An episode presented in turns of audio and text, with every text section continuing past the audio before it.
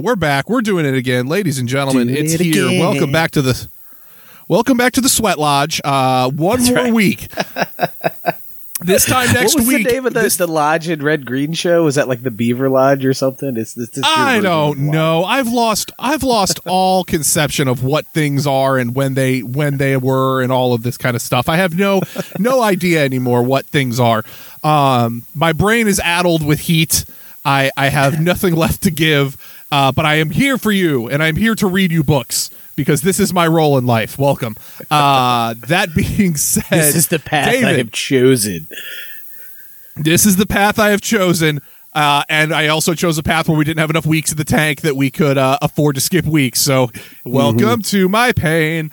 Um, that all being said, uh, this is Marx Madness Pod. We read books. Uh, Yes. David, any current events or anything like that popping around that you would like to have a discussion around?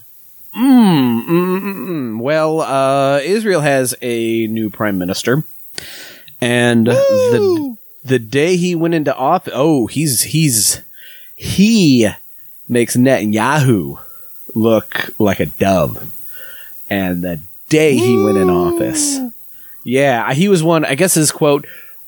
Pretty sure his quote was, "I have no problem killing Arabs. I've done it before," or something. And someone, all, all the Zionists are trying to correct. He says, "No, no, no, no." He said, "No job." Uh, he eliminating or something like that, or neutralizing. And it's like, what does neutralize That's- mean? Define neutralize. Explain to me how you neutralize someone. thing. Yeah, it's the same thing.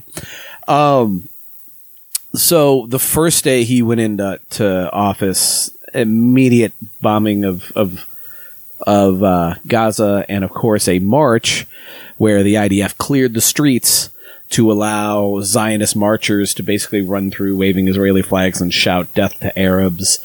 Um, not good things. Not good things on on that No, that doesn't And, uh, sound that doesn't sound good or ideal or awesome at all. Yeah. Um, no, I mean, and, and there's details of, of resistance which are good. Um, Yeah. you know, obviously there's there's growing sentiment with uh, BDS, although this is not getting the same attention. You know, they they tried the American strategy of get caught being monsters, and the second people realize that you're the actual evil of the world, just switch leaders to someone who's just as bad, but everybody thinks the problem's resolved because you change the name on the top of the card. It'd be really great. America should really adopt that process where you can eliminate leaders Yeah. to coalition governments much quicker. It would make our job a lot easier doing the whole I- global I was- uh, terrorism thing. I would I would think you know maybe a cycle where like every four I don't know eight years just just kind of corrects itself. That would that'd be a great way to run an empire. Um, but anyway, uh, there's also been a, a boat. Where was this at? Where they were they were actually blocking a boat that had a shipment to go to Israel. Was it Portland? And they'd had it blocked for over a week. I think they're still working on blocking the boat. Yeah, yeah, really good, well organized uh, uh, effort there, where they're people are basically coming out protesting and getting like the dock workers on board with them, and the boat's stuck. It's fantastic. Um, again, only one boat, but every bit of resistance that's a big deal. It's hitting them right Anything you can, any right kind of organized resistance like that is is a good sign. Every single Yeah. time you have organized resistance that's able to materially impact the empire, that is that is always a good thing. Yeah, and that sounds small comparatively, but that's a huge impact. They do not like their profits being being smoked No. right in the pocket. Remember what one boat Yeah. did in the Suez Canal earlier this year? Yeah. One boat makes a difference. um, shout out, shout out to Evergreen. Shout out there. Miss you Ever Given. Miss you Um, Ever Given. But um, yeah, that's that's about all that's coming to mind. Obviously, there's there's you Yeah. know still uprisings in, in Colombia. Um, obviously, you know there there's, there's nothing that's coming to, to, to mind to say though. I, I I want to do I want to do two bullshit domestic ones real quick. okay. I want to do one bullshit domestic one and one domestic one that should be a victory, but I think it's getting going to get co-opted in the worst way possible. Let's put it that way. Okay. Um, okay. First up, we'll do the co-opted one. Uh, as of as of the time of this recording, about a couple hours ago, Juneteenth is officially a U.S. federal holiday. Oh yes, yes. Um, which theoretically is good. I mean, it, it, it should be honored that way. Um, that said, if you think about the material impact of a federal holiday, first off, Americans aren't guaranteed federal holidays off in the first place. So it's not like a federal holiday really impacts most people. You go to other countries, um, you know, whether they're a quote unquote developed first world country, it means like, you know, another even, a, but that, that just means even another imperialist power. If, if there's a federal holiday, generally the workers get off, right? Um, that's something that European countries basically have to do. they had decades of pressure from communists and the Soviet Union and, and things like that. America doesn't even do that. And of course, the quote unquote third world countries, uh, which when not out and out puppet governments are often, you know, socialist or at least anti-imperialist, uh, leaning, you know, very often also have, you know, the same way, same way you see with like, you know, parental leave after having a kid and, and, you know, guaranteed health care. These are things a lot of countries have and the United States doesn't. So federal holiday, whatever. That said, there is an impact where it gets recognized. And other than a bunch of Democrats kissing each other's ass and patting each other on the back and saying how they personally defeated racism. Um, usually what happens, Which is what I think they're going to do. Oh yeah, they're definitely going to do that. Um, there's, there's, the, where is that kneeling kente cloth picture? That's going to happen again. That's Bust it out. um, oh god, don't bust it out. It was a curse of the world the first time. Um, I'm just it saying it's going to happen again. I am I am I am anxiously with bated breath awaiting the, uh, the first round of this when it comes out next year, and we get like Toyota Juneteenth sales, and we're Oh buying. god, it's going to be so I'm- bad. I'm so they're right in the middle of I'm- Pride Month. So like all the companies will. Oh will, my you god! know, it is in the middle some- of Pride Month. Too. Yeah, oh my so they're god! already doing be their Pride rainbow marketing. imperi- There, yeah. It'll be rainbow imperialism plus trying to. You're going to do all the in pull in one month. You're going to try and exploit the LGBTQ community and the African American community all in one month. Yeah, um, you know, and again, I mean, and and I want to say, I know you were using it um, sarcastically there, but just a reminder: actual identity politics are very good and important thing, but Yes. co-option and tokenization is very, very bad, and that's what Democrats do best. That actually Yes. confuses people into thinking identity politics are bad when they're in fact very, very good. Um, but the other thing I was going to say is. The overwhelming majority of service workers, they don't tend to get these national holidays off. No, they're lucky if they get time and a half. It really should be. We need to find a way where it's just a national holiday that only black people are allowed to be off for. Yeah, it really should be. It really should be. But but we're not. We're we're obviously not there. All right. So yeah, that is beyond, that is domestic. our, our individual power. That takes group organizing and Um, the second one is just something that is so. It's one of those moments, and I'm sure everybody saw it. I'm sure everybody's already had their takes, and everyone's got their takes on it. But I, I, I just need to vent it for a second because it made my brain break a little inside, and it's it's getting harder and harder to do that. Um, I feel like I'm a nerd to certain amounts of brain breakage, but uh, when everyone's president Joe Biden comes out and says the words, "How would it be if the United States were viewed by the rest of the world as interfering with the elections directly of other countries, and everybody knew it? What would it be like if we engaged in activities that he engaged in?" It diminishes the standing of a country. When he's talking about his meeting with Vladimir Putin, um, yeah, Ga- gang, gang, um, gang. I don't know how to explain. Like, that's that's. Of course they do that. They do it all the Yes. time. They admit they do That that. Nobody does it more than the United States. It's really gross when we talk about Russia because, like, who? I, there's always that the, the the trope. Like, along with the strong man, there's there's uh, uh like the the hand selected handpicked successor trope. You know who actually had a handpicked successor? Yeltsin. Um, you know who that handpicked successor was? Putin. Putin. Uh, you know the most famous election America interfered with? Yeltsin's reelection. and it's, It's- not like that's the most famous one, but it's it is im- it is outright. If you can listen to that and not, I mean, that should just be a litmus test for do you buy the bullshit? Because Mm-hmm. Yeah. the Jakarta method exists. Uh, Bullets of Washington exist. Like Mm-hmm. there, there is a very well documented his. We just did this last year. We're doing it this year. We Mm-hmm. we literally just did. We tried to do a coup with Juan Guaido to overthrow an election official. Yeah. What the fuck are you talking about, Joe? Of course we do all of that. Of course Yeah. the whole world knows about it. What are you babbling about, you senile old fuck? Yeah. Um. So I'm very angry. This, thi- but this is normal propaganda, right? This is how propaganda works. It it just but it's designs so a truth. bad. Sure, It's so sure, bad. sure, but it just designs designs a, a quote unquote truth that doesn't match the truth, and then they just beat you over the head with it casually, like it's reality. And if you say anything different, they pearl clutch. Um, and if you don't challenge it, they just get to name their own reality they made up. And that's what Joe Biden was doing. He was just naming reality. We have regime change. Except it was a real reality. It was the reality he was creating. It was inventing reality. It was an on the fly out of invented. It was an invented reality. Hello, Michael Parenti. Yeah. I feel like book book club just finished. Book club just finished Yeah. that this week. Good work, book club. Um, yeah. So Joe Biden was was in the process of inventing reality. it is it's just it's just to the point where there are some again they they will say stuff and it's obviously false but that one especially i don't know why that irks me It's pretty pretty bad. so terribly and Oh, so no, bad that one that's should- just so that one should irk you. That one should irk everyone on the planet.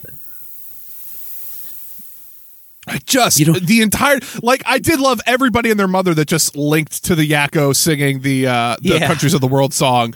That that was that that was good. I also forgot that Yakko acknowledged Palestine in that song, and so Yakko is Really? apparently more based than. Yeah, at the very end of the song, Palestine is included as one of the countries of the world. So uh, Animaniacs are based. Great. Good work, good work, Warner Brothers. work. Not like Good you work, cost me a Yakko, job or anything like that. fucking vampire company. Um, that being But said, Space Jam, Nathan. Space Jam. I swear to God, they're gonna ru- they're gonna run over everything from my childhood and exploit vampires. Suck it for all it's worth. Um, that being said, do you want to read a book? Yeah. All right, let's yeah. read a Let's book. read a book. Okay. We are reading Black Reconstruction in America, and we will always be reading Black Reconstruction in America until the end of linear time, because that's just how uh, the timeline works, apparently. Um, we are starting on page 531. Uh, we are starting on the Border and Frontier chapter. And by 1868, the ex planters in North Carolina had begun to organize themselves as Democrats, although some of them, for financial reasons, became scalawags and allied themselves with the carpetbaggers. Um, I feel like it's worth uh, stopping and redefining those terms. Um, scalawags again were members that were people that existed in the South that were already Yeah. native to the South, but aligned themselves with the Republican cause. Carpetbaggers are the same thing, but they come from the north. They take they come down from the north and, and and invade, quote unquote, and align themselves with the Republican cause. So that is the difference between da- carpetbaggers and scalawags. I feel like it's been like six months since I learned about it, so I feel like everyone else is probably it you needs know, a refresh. Well, it's also been confusing too because the last couple chapters, like you say, they they empathized with the Republicans of the North in spite of being from the South during secession. But Mm-hmm. everything you've seen in these last few chapters is they keep siding with the planters. So that makes it all the more confusing. So again, just knowing who your players are is important here. Yeah. Uh, the conservatives fought the Constitution on the ground that it made the Negro a social equal. Oh, good. And while it gave representation to the Negro, it did not give representation to property. Which to them is the same thing. And so that's that's uh Did not give representation to property. This is Citizens United circa 1870. Like, this is insanity. Does not give representation to. It gave representation to a class of people, but not houses. that that sounds ridiculous and again it's a good reminder good reminder that this country values property over people as it always will and that is of course not just a capitalist thing because capitalism of course rides on private property but that is very much a colonial thing and an anti-black thing. Um, but good reminder that they did explicitly have more rights to property than people, including no rights to black people. When the Confederacy and before before the secession, when the Confederacy existed and before the secession, they had the Three Fifths Compromise. That was a right to give property a vote. You bought more property in the the the case that the property was a human being that didn't count as a human being but counted as property you got more vote. And so when black people become real people and they become emancipated, when you get rid of this three fifths compromise and you give them, um, oh my God, we've just been reading about it, uh, for chapters and I forgot the name of the right to vote. Suffrage. And you give them suffrage.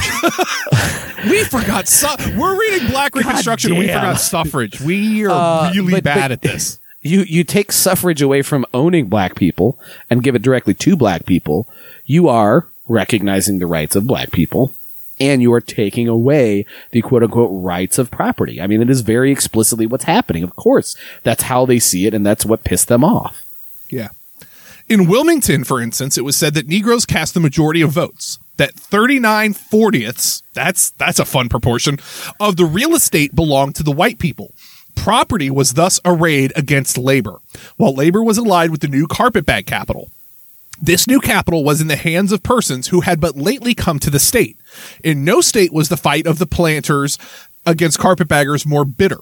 Due to the, and it makes sense. Where would, I mean, if you're a carpetbagger, if you're someone that's moving from the north to the south, path of least resistance, North Carolina is going to be one of the first places on your stop. Absolutely, absolutely. Because I mean, any of those border states are going to be one of the first places, and North Carolina is, of course, the more, most north and east. So it's going to be the first of the border states you encounter, and it's going to be closest to the the largest coastal population. Of course, most of the people are going to be there that are car- carpetbaggers. Yep. Due to the long presence of the Army in the state during the war, with the easy communication by water, a large number of Northerners after the war chose North Carolina as a likely home for work and investment. Hey, look, he just did the thing we did again. Yeah, he did um, the thing. He explained it, and he explained it he even the, better with right on the material. Look at that! He actually gave material conditions for why it was the way. Wow, it's almost like he's better at this than we are. Uh, Holden summoned the legislature to meet July 1st, 1868. In his inaugural address, he defended the carpetbaggers and stated that in the history of the state, most of the leaders had come from the outside. This legislature ratified the 14th Amendment and voted down a provision for separate Negro schools. There were three Negro members of the Senate out of a total of 15, and 16 members of the House out of a total of 120. Two of the Negroes acted as speakers at various times. Among both the Negro and white members, there was considerable illiteracy, and among the local officials throughout the state, it was said that a few Negro appointees were competent and many of the white ones were not. Thus, the Reconstruction problem in North Carolina, while it had to deal with ignorance and inefficiency, was only to a very small extent a Negro problem. The real fight in North Carolina was between the old regime and the white carpetbaggers, with the poor whites as the ultimate arbiters, and Negro labor between struggling for existence. The brunt of the attack was the northern newcomers, the combination by which the white immigrants gained control of the state with the support of the Negroes had to meet, as in all southern states, a charge of extravagance, if not corruption. During the two years of government of Holden, the debt of North Carolina was increased from 16 million to 32 million. It is doubtful, however, if Holden could be held responsible for this, and certainly the Negroes could not. Most of this debt was to aid railroads. Hey, look, guys, hey, it's the same old refrain. I was going to say this is a recurring theme. It's it's mm-hmm. almost almost like the panic of 1873 factored in a lot. I mean, I think this is probably why I do realize now uh, because the panic of 1837 was, of course, really important, and I didn't even realize knowing going into this book a lot of the bullshit narratives, how much of the panic of I'm sorry, I keep saying 1837, 1873, how how much the the panic of 1873 was probably a bullshit apologist um narrative to, to take off from like you know planters and racism crushing Reconstruction essentially so brutally, um, and and Northern capital being partly responsible too. When when we want to think of the Northerners as the good white people, uh, but even with that, we are still going to see the Panic of 1873 pop up and, and especially its causes, especially the railroads pop up over and over and over because the railroad boom was a huge part of history at the time it was the bubble. It was again. We talk about yeah. this every time. There's always a bubble that leads to an economic collapse or a depression or a, a recession or whatever you want to call it. And in this mm-hmm. case, it was absolutely 100% the railroad industry. Um, the aid granted to railroads by the Convention of 1868 and the legislatures of 1868 to 69 was generally approved and passed by votes of members of both parties. Look, guys, it's bipartisan. The object was to extend and complete the general railroad system, and the popular belief was that immigration and consequent development would justify the improvement and secure the state against loss. Wow, where do we hear that over and over and over again? Um, God, like it's like we, we hear the same arguments over. Oh no, there's no we're gonna we're gonna totally make up our law. Like this is totally worth taking a total total public law. You hear that in like when they argue for like stadiums, like public funding investment. of stadiums. Yeah, yeah, yeah, no, no, no. We're gonna bring people to the town. We're gonna bring events, taxes. and it'll totally make up for it. Fuck you. Yeah. It's just an excuse to line your pockets. These expectations have been disappointed. Immigration was checked and prevented. Part of the bonds were sold as a sacrifice and the proceeds misapplied by the officers of the companies. Among the men managing the railroads and converting the proceeds were members of both political parties. The planters who bore the taxation raged with cries of fraud and theft. The Sentinel said, Rave on, ye radical plunderers, but ye days of inequity and fraud and corruption are fast coming to an end. The people, insulted and robbed, will not much longer suffer for you to pursue your foul practices and elude public justice. This is the planters saying that. The planters talking about corruption and, and bad practices. Yeah, no, uh huh, sure. The North Carolina served, loved, and honored by Gaston, Nash, Badger, Swain, and Ruffin is the same North Carolina no more. I don't know any of those names. Uh, she is now I, the well, hog I know Ga- I know Gaston from Beauty and the Beast, but that's about it. She is now the hog trow of the Union, where Littlefield, Deweese, Laflin, Tourgee, hey, Tourgee's back again, Heaton, Ashley, Brewer, and Abbott, and such swine come to wallow with native hogs like Holden, Victor, and Greasy Sam. Oh, who is Sam that he got designated as Greasy? Greasy Sam, damn. Greasy Sam. About to say, is that an Italian gentleman? Because that feels like a slur right there. I'm not sure, but it feels like it's a slur. I don't know. Well, I mean, they're calling people hogs, so something's up. Um, Something's something's amiss. something's amiss. Many things Many, show. Yeah, sorry. Oh, many you wanna things read? show. I well, I hadn't yet. Um, many things show that in North Carolina, land and capital were bidding for the black and white labor vote. Capital with universal suffrage outbid the landed interests. The landholders had one recourse, and that was to draw the color line and convince the native-born white voter that his interests lay with the planter class and were opposed to those of the northern interloper and the Negro. The boycott on the part of the Classic planters against tactic. classic tactic. Uh, the boycott on the part of the planters against Negro labor, unless it voted right, was severe. When the legislature of 1868 adjourned, 88 of the Republican members signed a bitter address to the people, which was militant labor striking back.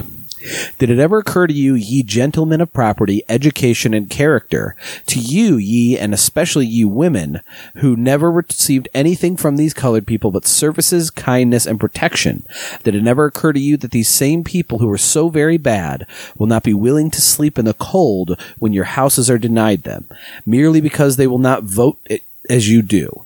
That they may not be willing to starve while they are willing to work for bread. Did it never occur to you that revenge is, which is so sweet to you may be sweet to them? Hear us, if nothing else, you will hear. Did it never occur to you that if you kill their children with hunger, they will kill your children with fear? Did it never occur to you that if you good people maliciously determine that they shall have no shelter, they may determine that you shall have no shelter? I, I like this. This is very phenomenal. I'm very here with that. Yeah. Yeah. And now, be it remembered that in the late election, that were more than 20,000 majority of the freedmen of North Carolina who voted in opposition to the Democratic Party, will it be safe for the landholders, householders, and meat holders to attempt to kick into disgrace and starve to death 20,000 majority of the freemen of this state? Again later, as a power of the planters became stronger, the standard representing the carpetbaggers said, Can there be any remedy under the forms of law? We think so unquestionably. Of course, it is not to be supposed that men and women and children will starve to death while corn is still standing in the fields, and while hogs and cattle are not kept under lock and key. But these are matters of minor importance and are to be expected. However, much the necessity may be deplored. What we mean is that there's one efficient remedy for this wholesale crusade of of oppression carried on against the colored race to starve him into voting against his choice. The remedy is this.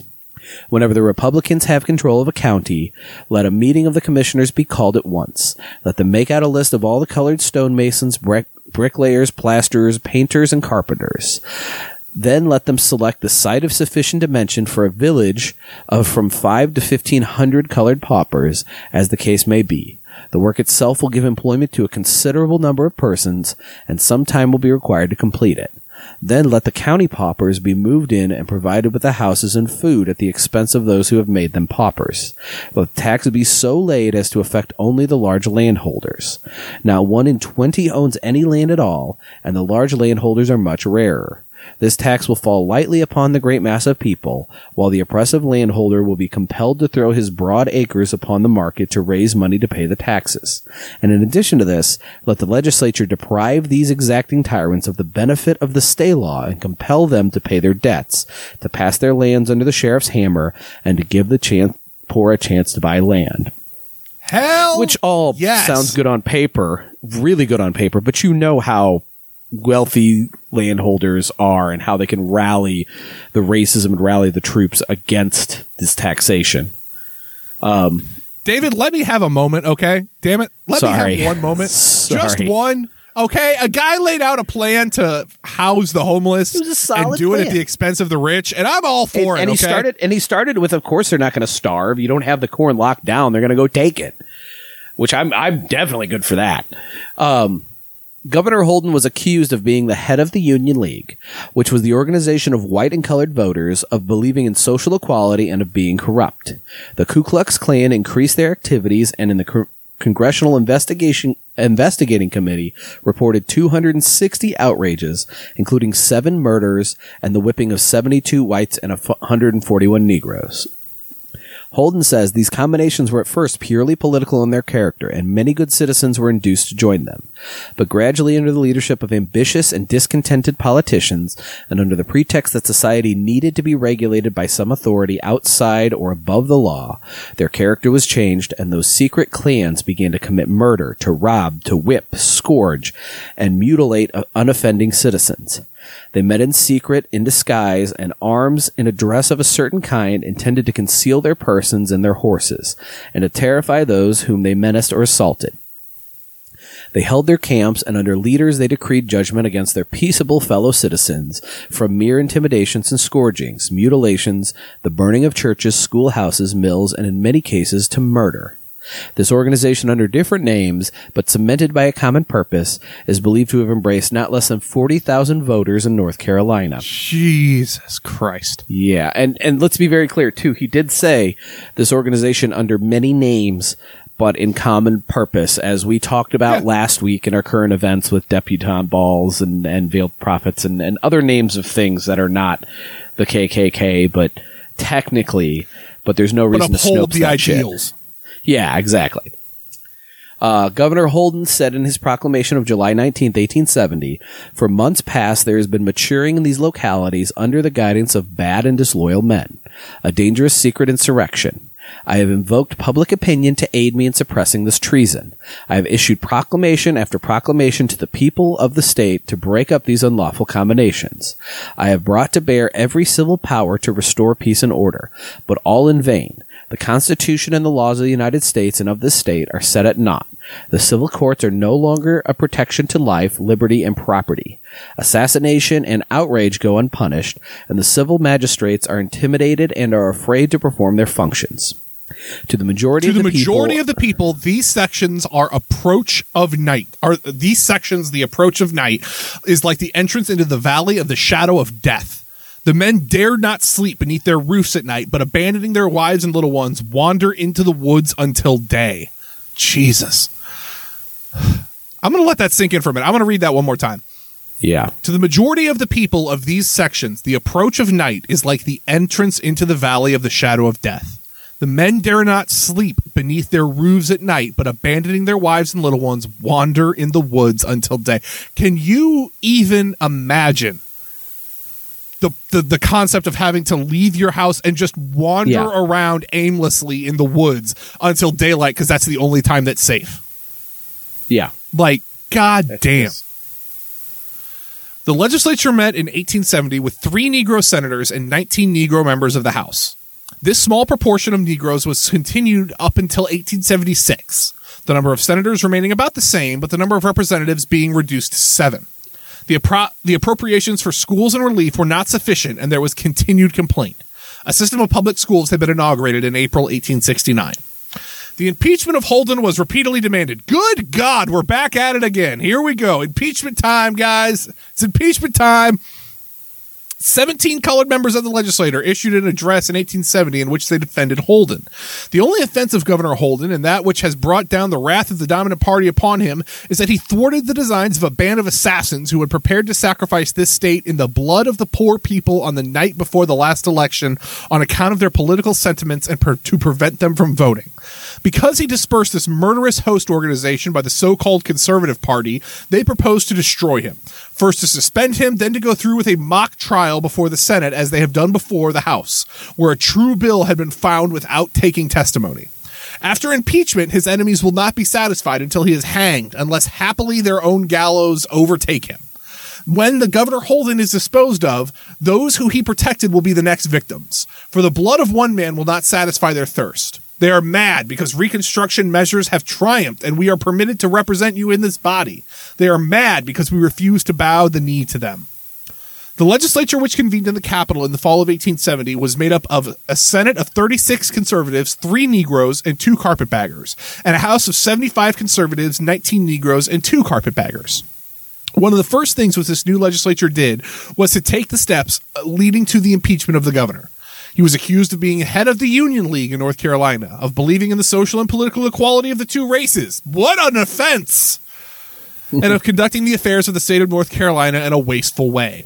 As members of the Union League, it was to be expected that the Negroes would give their full support to only the political organization which made any pretense at wanting them its membership, and which they believed to be the one thing standing between them and re enslavement. In a letter to Captain Pride Jones of Hillsborough, Holden said, Every citizen, no matter of what color or poor or humble, has a right to labor for a living without being molested, to express his political opinions without let or hindrance, and to ap- be absolutely at peace in his own house. But the strategy of North Carolina became increasingly clear to drive out Northerners who dared to take political leadership of Negroes and to un- unite all whites against Negroes on a basis of race prejudice and mob law. Thus, under quote unquote race, they camouflaged the dictatorship of land and capital over black labor and indirectly over white labor. The now Albemarle. let's, let's read that Yeah. again. Uh, Okay. Thus, under raced, they camouflage a dictatorship of land and capital over black labor and indirectly over white labor. And that so clearly lays out so much of the United States before then, then, now. Um, that is the goal of white supremacy. Um, it is to hold the power structures in place and hold the powerful in place and to serve power, as does the existence of the United States, as does the U.S. government. And detailed in there is that it is direct antagonism, direct control, most oppression directed at black people, not at white people. And white people are just affected negatively, but indirectly, unless they're these landholders. And yet, white people are encouraged to partake because not only are they sold into this by these powerful landholders, etc., um, but because they're hurt indirectly, the only direct consequences they see are benefit, right? I'm not them. I get power over them. They don't take my jobs. I got blah, blah, blah, blah, blah, blah. And so it's effective. And so you could never combat this without centering black people, right? Even when you want to explain that, yeah, this hurts white people too, you can't equalize it. You have to center black people because that's what has to be fought. To fight racism, you have to fight for the rights and for the more specifically power of the most oppressed races. Um, but again, it affects everyone negatively. This is something we've been saying since Capital because it's something that's true and something we've tried to hone and explain correctly. And I think that sentence did it better than anything we've encountered yet. Amen. The Albemarle Register said the paper in the future is this paper in the future is in favor of drawing the line between whites and blacks, regardless of consequences. Oh, good. Despite all the charges of fraud, corruption, and stealing, Holden, when finally impeached, was charged not with dishonesty, but with using and paying troops to put down an insurrection in the state. He said in defense that as regarded the white militia, we all agreed, at least those of us who took part in the discussion, that the governor would be employing a militia composed of the Ku Klux to put down Ku Klux. That as regards the colored militia, it was inexpedient and impoli- impolitic to use them owing to the prejudice in regard to race and color. It was then suggested by whom I do not recollect that it would be best to organize a regular force. White Northerners added that the far from the Ku Klux Klan trying to stamp out corruption, that to punish or prevent corruption is no part of the object of the Ku Klux, but they tolerate those who rob the state. This may be because among the robbers are members of both political parties, including some who direct other direct and others who control and might easily suppress the Klan. And if the Ku Klux were to punish corruption impartially, they would strike men in sympathy with themselves, even their own members. Another reason for the indulgence of the public robbers by Ku Klux is the doings of both tend to the same result the overthrow of the state government. The one assaults while the other undermines. In the ensuing constitutional convention, Tourgee, one of the most ablest and honest of the carpetbaggers, defended the carpetbaggers and said that Columbus, the pilgrims, and even Jesus Christ were carpetbaggers. Uh, I don't like. I don't like There's that. There's a lot going on there, gang. don't I don't like that. I don't like that. But that is something you see this even now, right? Columbus was a carpetbagger. You know Columbus. Yeah. He was great. Yeah, you know Columbus. That yeah. Um, trying to take the figures that people already think highly of, even if you believe you're characterizing them correctly, which God no, no with Columbus, God no, no, no, no, no, no, no.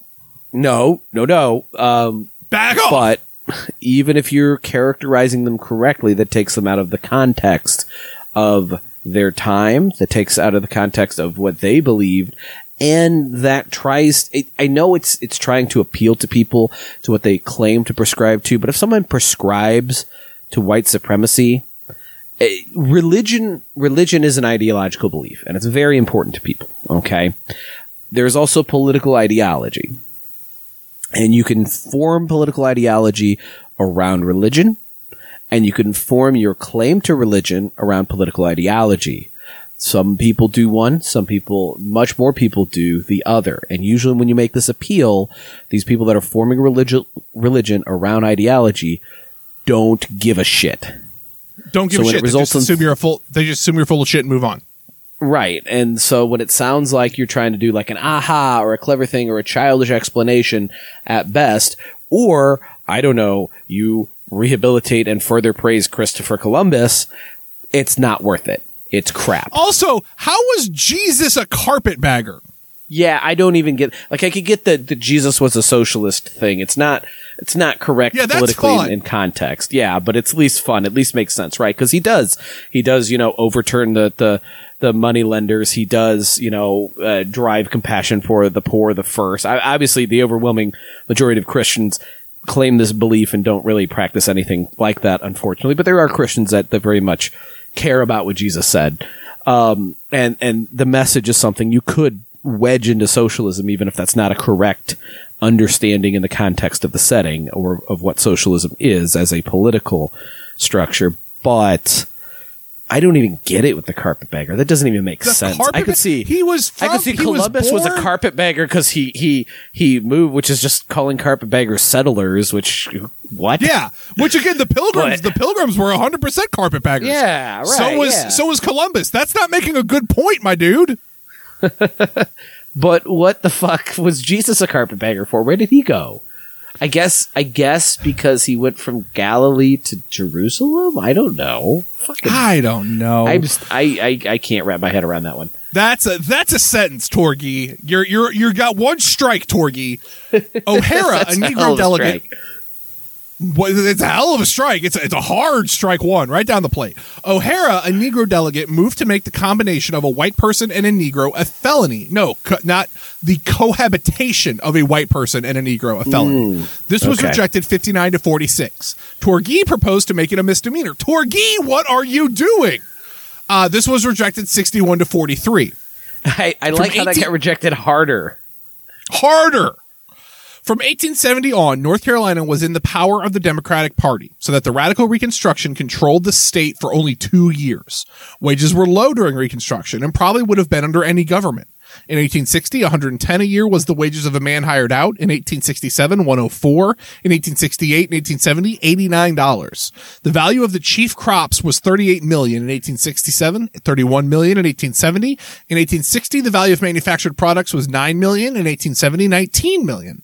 Concerning this whole Negro North, Concerning this whole North Carolina struggle, Tourgee expressed the truth when he said the democratic methods of the government were never indigenous to the southern soil. In truth, it has never become acclimated there, but has remained from the first an exotic. A few thousand of the I white know, people. I know we're mid quote, but I just gotta say, as much as we really hated saying native earlier, I really hate saying that this is not indigenous to the South because the Confederacy was agrarian. Yeah. A few thousand of the white people of North Carolina accepted it in 1868 simply as the equivalent of unionism, which has always held so dear a place in their hearts. A few hundred Adullamites accepted it as an alternative of political bankruptcy and the shibboleth of profitable power. And a few score of earnest natives accept, stop with the natives accepted it with a clear perception of its basic principles and a bona fide exa- belief in their bene- benevolence, benefice, beneficence, Bene- and beneficence?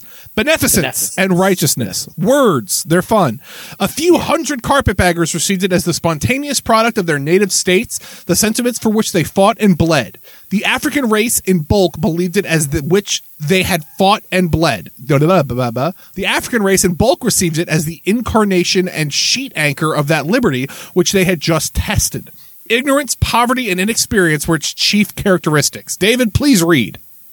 Uh, yes, but before I do that, uh, Yes. the Adullamites were an anti-reform faction in UK Labour in 1866. So Damn it, I don't good work on the what lookup. the hell. Yeah, I don't know what the hell that has to do with North Carolina, though. I don't know what Um, any of this has to do with anything. Tourgee is just going on random rants, it seems like, and I'm not here for any of them. At the beginning of the 19th century, Virginia had something over 300,000 Negroes, of whom 285,369 were slaves, so most of them, um, and 20,124 free. In 1860, the slaves increased to 490,000 and the free Negroes to 58,000. The western co- counties of Virginia, beyond the mountains, opposed secession, and at a meeting held in August 1861, they called themselves the Restored Government of Virginia, in which F. H. Pierpont governor. This body gave the consent of Virginia to the forming of a new state of West Virginia. Oh, so Take this is how they get West. Virginia. Yeah. Country roads. Um, the governor Pierpont then moved his castle to Ale- Castle. God damn Pierpont. might as well be. Pierpont.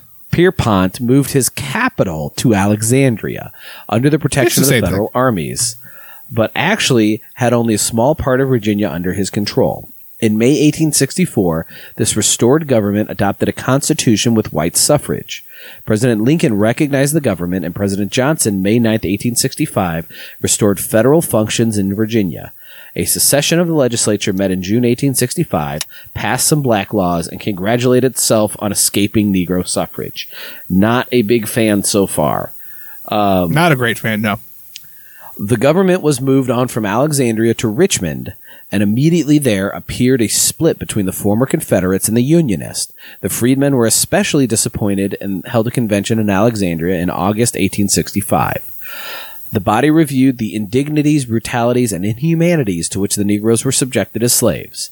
It asserted that a large number of Virginians bore the Negroes an undeserved malice because they were black, and had been freed by the United States government. As a protection against such people, the freedmen demanded rights, privileges, and immunities common to the citizens, including the right to vote. The freedmen declared that they were prepared to exercise the suffrage intelligently, and they pledged their loyalty to the interests of the state and to the United States. They presented a claim to citizenship on the ground that they should not be regarded as a separate class, but granted the considerations prayed as an evidence of the natural equality of all men. In the congressional election of October 12th, the reactionaries were completely successful and in January 1866 passed a stern black code with the usual vagrancy law and contract labor law. Ordinary civil rights were granted the Negro, but he could testify in court only when he saw himself involved. Even some of the Confederates thought that these laws were too drastic, and General Terry prohibited their application. The Congressional Committee of 15 began an inquiry into affairs in Virginia in January 1866 and had 49 witnesses of all shades of opinion. The reactionaries were bitter towards the Negroes, and there were several riotous outbreaks. The Unionists called a convention at Alexandria on May 17th and took a stand in favor of the public schools and Negro suffrage. In late 1870, er, 1866, Pierpont, recognizing the trend of affairs, recommended modification of the vagrancy law and ratification of the 14th Amendment. But the legislature at first refused, and then an extra session debated the matter. Before they'd come to any final decision, the Reconstruction laws became operative. The recon- so this tells you exactly, again, how important Reconstruction was. You saw this state immediately upon formation past black codes. Yep. And the only way that came about, again, was with the pressure of the 14th Amendment and, and representation in the United States. They had to allow Reconstruction in. The Reconstruction Act of March 2nd had been passed with the legislature met, met again. On March 15th, the Negroes had attempted to vote in municipal election at Alexandria. The mayor and judge asked advice of the President Johnson and the Attorney General, but received no answer because President Johnson is an asshole. Yeah, The Negroes yeah, no, cast, yes, uh, Negroes cast 1,400 votes, the white conservatives 1,000 votes, and the white radicals 72 votes. The Negro votes were not counted, and the military commander forbade further local elections until after registration. Now that is some shit. More Yeah. black people voted than white people. And they, they didn't had a black votes. majority, and they just didn't count it. They just dismissed it. Meantime, the considerable immigration of white politicians and office holders began to organize the Negro vote. Among those who early took leadership was James W. Hunnicutt, a native of South Carolina who became the radical leader of the Negroes. John C. Underwood became a more moderate leader and John Minor Botts a conservative leader. At first, Botts was not in favor of Negro suffrage. Why the hell not, Botts? Oh, Repu- certain reasons, I'm sure. Various Republican papers were established which told the Negroes that they were in danger of being reenslaved, and that they were given to understand that the plantations would be broken up and every freedman given a 40 acre farm. The reactionaries were strongly against Negro suffrage. They wanted the Negro neither to vote nor hold office, but would grant him some civil and economic rights. They nevertheless Oh, insisted that benevolent. Negro. Yeah. we'll give you some rights. They, they're not important ones. We still make the decisions, but you can you can have some rights. Um, they nevertheless insisted that Negroes cooperate with their former masters. Again, what the hell good are the rights? Uh, there were a great deal of sickness, poverty, and death among the Negroes at this time, and some crime. There was also much philanthropic effort, fraternal and insurance societies, attempts at theatrical exhi- theatrical exhibitions, and some intermarriage between the races. Negro churches and schools were built and burned. A riot took place in Alexandria on Christmas Day, 1865, in which two whites were injured and 14 Negroes killed. Feel Yeah, like white you law- buried the lead there. Yeah. Uh, yet Whitelaw Reid said the Negroes were everywhere found quiet, respectful, and peaceable. They were the only class at work, and in perhaps most respects, their outward conduct was that of excellent citizens. With regard to their deportment, the Alexandria Gazette expressed the consensus of press opinion that the Negroes generally behaved themselves respectfully towards whites. The economic The oppression economic of the Negro. oppression of the Negro led during 1865 to 1867 to considerable migration. Perhaps as many as 200,000 left the state, and there were attempts to organize unions and strikes for higher wages, particularly in the tobacco factories. In Richmond, there was a there was a stevedores strike and another strike in, on the Richmond and Danville Railroad.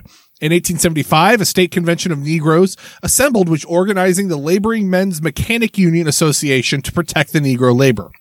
The superintendent of public instruction in his report of 1871 said that the more striking evidences of thrift are of course given by comparatively a small proportion of the races and the general willingness to labor which exhibit exists among them is to be partly accounted for by the habit of having formed in slavery. But in the past history of the race in America have always been examples of negro shrewdness and enterprise in every neighborhood. With the very limited opportunities which have a slave had for getting money, it is astonishing how many of them have bought themselves and their families into order in order to enjoy freedom, and how common it was for them to gain money for themselves by extra work by little manufacturers and other honest means. And it is not to be forgotten that during the late war, the Negroes of Richmond contributed thousands of dollars to sustain the Confederacy, and many stood the test of the battlefield on both sides.